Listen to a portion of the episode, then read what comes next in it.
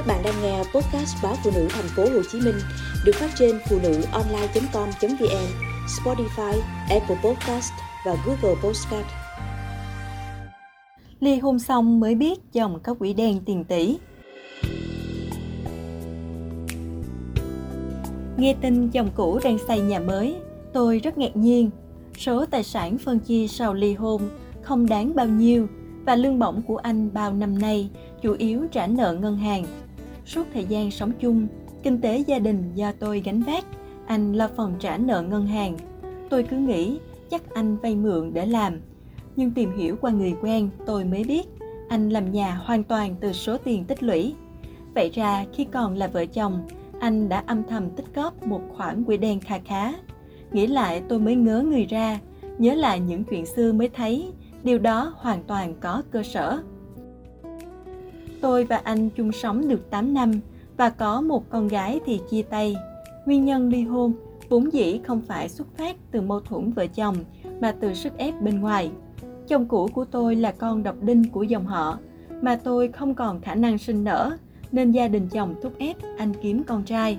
Tôi thẳng thắn đề nghị, một là đường ai nấy đi, hai là tiếp tục chung sống thì không có chuyện lập phòng nhì kiếm con bên ngoài. Anh đặt chữ hiếu làm đầu nên đã chọn cách đầu tiên. Khi chia tay, tôi nuôi con và ở lại nhà cũ, đồng thời đưa anh một số tiền tương đương 1 phần 3 giá trị ngôi nhà chung. Khi chúng tôi lấy nhau, cả hai đều tay trắng, thân tự lập thân, còn gia đình hai bên không giúp đỡ gì. Anh làm kỹ sư tinh học, công tác cho một cơ quan nhà nước, còn tôi là giáo viên dạy toán cấp 3. Thu nhập của anh chủ yếu là tiền lương cơ bản, nên khi xây nhà, anh nhận phần trả nợ ngân hàng, còn mọi chi phí trong nhà đều do tôi quán xuyến. Bởi vậy, tôi không giữ thẻ ngân hàng của chồng như những bà vợ khác. Lương anh bao nhiêu tôi cũng không biết. Hàng tháng, anh lo trả vài triệu tiền lãi là xong nhiệm vụ. Lương tôi không cao, nên để đủ chi tiêu, tôi phải dạy thêm rất nhiều. Mọi khoản từ tiền ăn, tiền điện nước, tiền học, tiền đi đám cưới, ma chay, tiền đóng các khoản, tôi đều phải lo liệu. Có khi tôi kẹt tiền quá mà anh bảo đưa tiền đổ xăng, ăn sáng, tôi cũng phải chạy đi mượn cho anh. Đụng việc gì đến tiền, anh đều hỏi tôi, xem như đó là nghĩa vụ của tôi, dù trong ví anh vẫn còn tiền. Nhiều lúc tôi ngỏ ý hỏi xem lương bổng của anh bao nhiêu, trả ngân hàng rồi còn dư không để phụ thêm chút đỉnh tiền sinh hoạt, thì anh luôn kêu ca thiếu thốn. Trong khi tôi biết tiền lãi ngân hàng giảm dần theo từng năm, còn tiền lương anh có tăng lên. Nhưng tôi chưa bao giờ nghi ngờ chồng có tiền riêng, dù có lần vô tình thấy một cuốn sổ tiết kiệm 50 triệu đồng để tên anh trong tủ quần áo.